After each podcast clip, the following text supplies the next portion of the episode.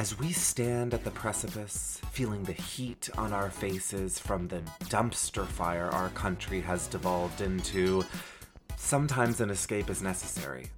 And sure, meth will do that for you, but maybe, just maybe, dating horror stories from someone else's romantic fuckery might be better for your health. Surely your dentist would agree. So, laugh, cry, blush from secondhand embarrassment, and revel in a playground of mishaps that just might help you forget. Welcome to the Cultural Experience, Season 1 The Alphabet Chronicles. G is for Guppy.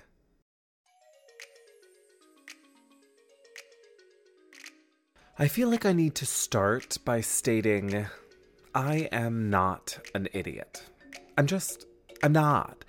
I- I may do stupid things, throw out jokes that don't land, antagonize train riders who stand idle, blocking open doors, but I am not an idiot. This is why the last few weeks have truly baffled me. I guess I should have known better. I should have seen the signs, should have felt my depression bubbling to the surface, but, uh, I didn't. I didn't even think anything was off until I Googled the time difference between New York and the Middle East.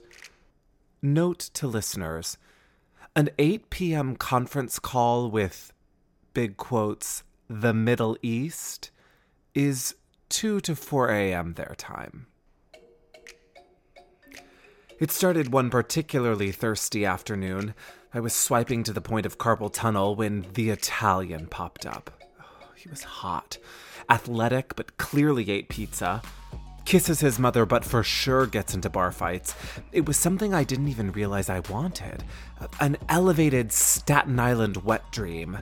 And, lucky for me, after selling some sort of business to Google, this one lived in Hell's Kitchen. Hark! Was this my husband? I swiped right so fast my phone skidded out of my hand, landing hard somewhere out of sight.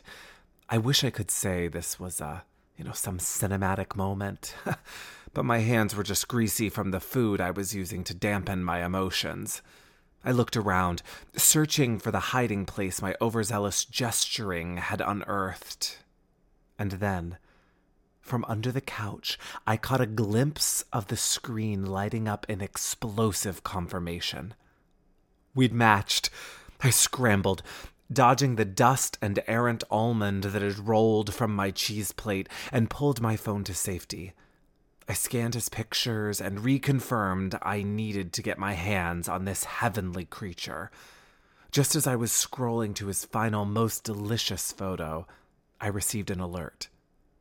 He'd messaged. Uh, hey there, sexy. Winky face. Oh, grammar, a compliment, and a winky face? Oh, God, I was sold. Hey there, winky face. Ugh.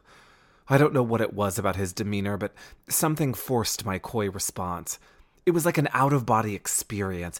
His topness was dominating me through the phone. I-, I had no choice but to submit. What was happening? You, uh, you look like a good boy. I blushed. OMG, do I really?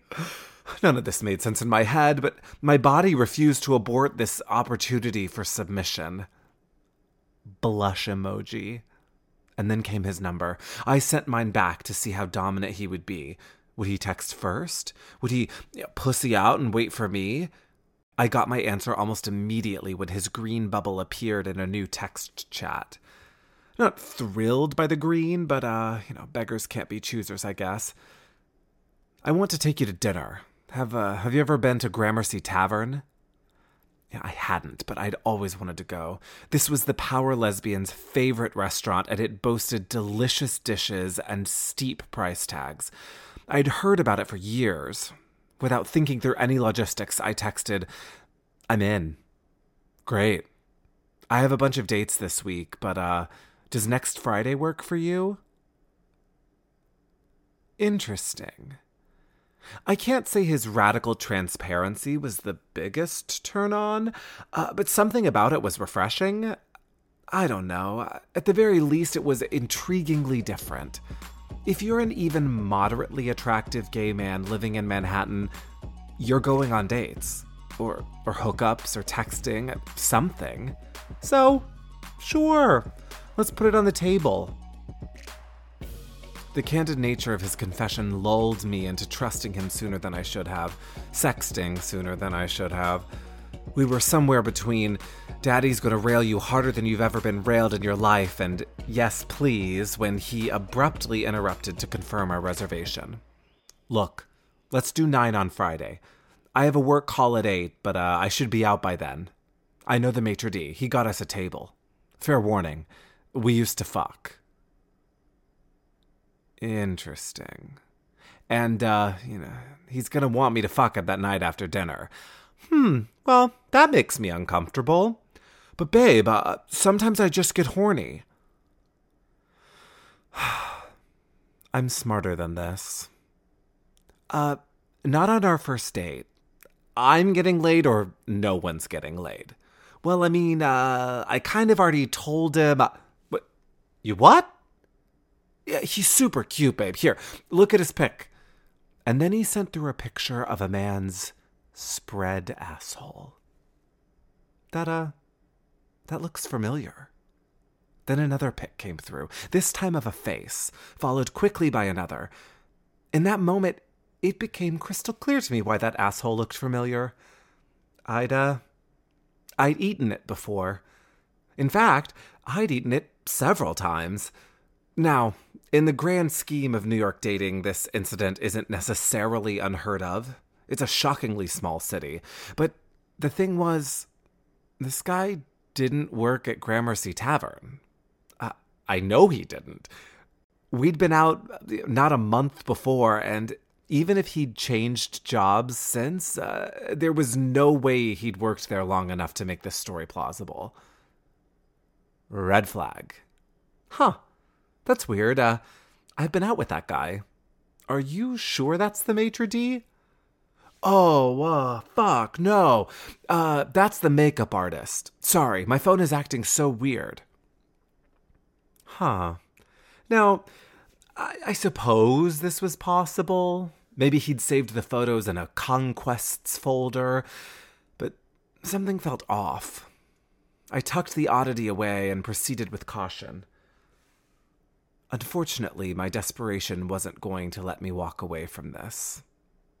The idiot. He sent me the correct pics and then went on to describe an elaborate scene that ended with the three of us lying spent in his bed. I was simultaneously offended and impossibly hard.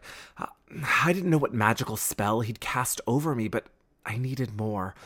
I was enchanted by his brazen disregard. It was intoxicating. Can I see more of you?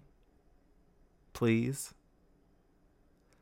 Then he hit me with one of the longest sticks I have ever seen. Giant. A fasting dick. I'd lose so much weight if we dated, there'd be no way I could eat within hours of this monster piercing my insides. Fuck! Hmm. Thanks, baby. Then he hit me with another. It looked even bigger than the first one. Holy fuck, my hole's never gonna be the same after this. My rectum clenched in anticipation of the stretch. To distract from the inevitable distension, I took in the rest of the photo. One of my favorite things to do is scan nudes for context clues.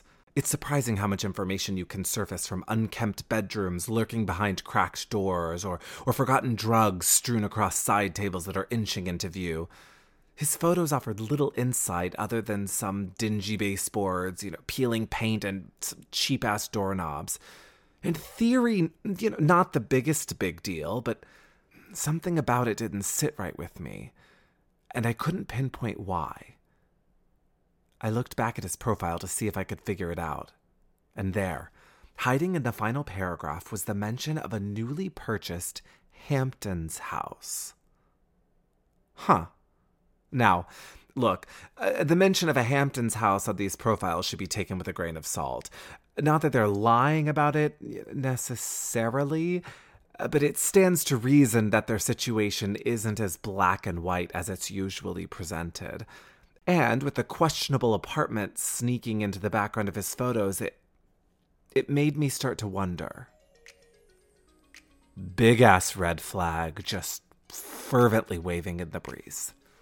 So, uh, what turns you on about that pic?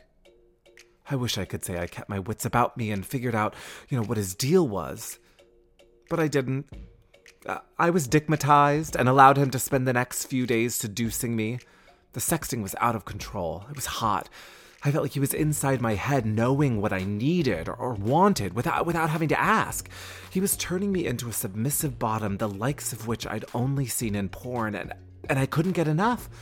The closer we got to our date, the more excited I became. I, I needed to be near him. The Monday before our dinner, he texted me while he was out to drinks with a colleague. Hey. Hmm, that was uncharacteristically short. Hey, uh, how is everything? Fine, fine. Just here with a coworker. He's a really nice guy, but uh, to be honest, I'm so intimidated. He's just so successful, and it seems like he has a shit together in a real way. I just, uh, I'm sure you'd love him. What? Yeah, I just, I think you would really like him. I showed him your pic. He thinks you're hot. Uh, okay. Do you want me to give him your number? Wait, what? What what's happening right now? Sorry, there's just this part of me that, that really gets off on being humiliated. He's so successful and you're so hot.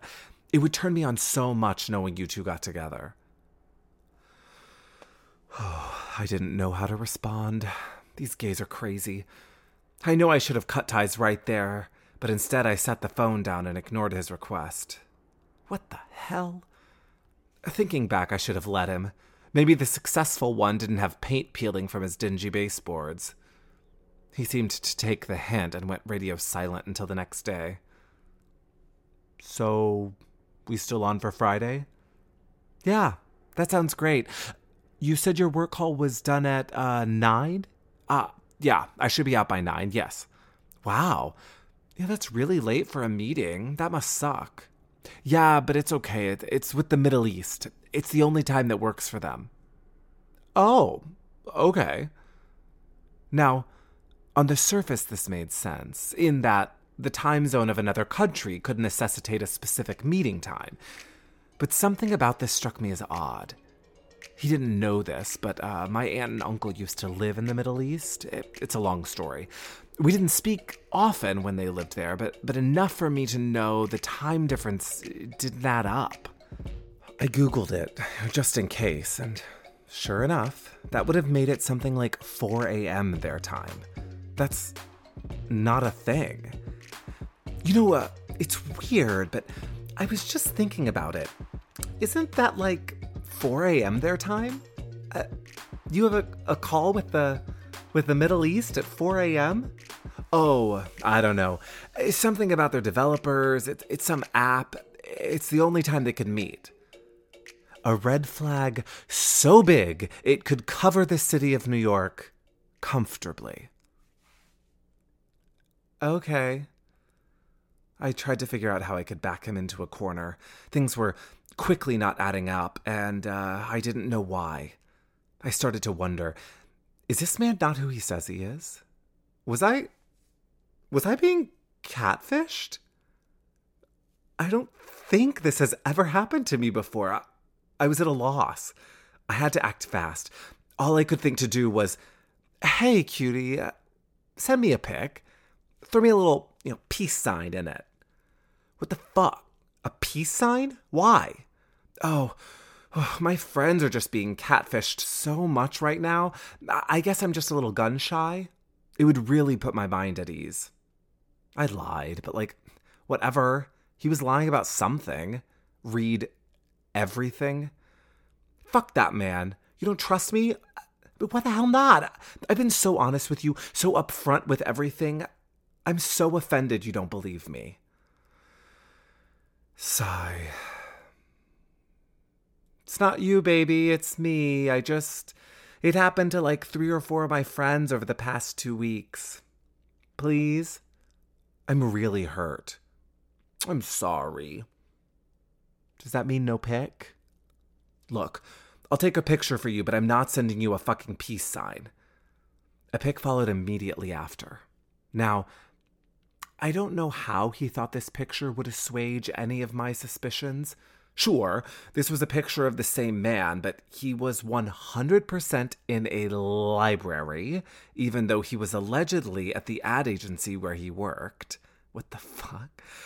Oh, cute. Do you, uh, do you work in a library? No, ad agency, babe. I told you. This is our reference library. It's 2019 in New York City. I am not buying for one second this man works in an ad agency with a reference library. Oh, okay. Idiot. Him or me is not 100% clear at this point. Running into a meeting, babe. Text me tonight. All right. I don't know what this guy's MO was, but I sure as hell wasn't going to show up to this dinner reservation without getting to the bottom of his tomfoolery. I looked back through his photos, trying to figure out if there were any clues. I mean, he looked slightly different in every picture, but uh, there easily could have been an old photo mixed in there. Uh, that was a dead end. I scrutinized identifying features in each of his pictures, hoping to identify a discrepancy, but unfortunately, even the peeling paint was consistent and then I saw it. It didn't jump out, but instead quietly called to me.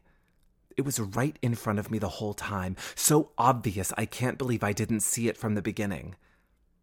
At the center of each of his photos was the clue I'd been looking for the reflection of an iPhone.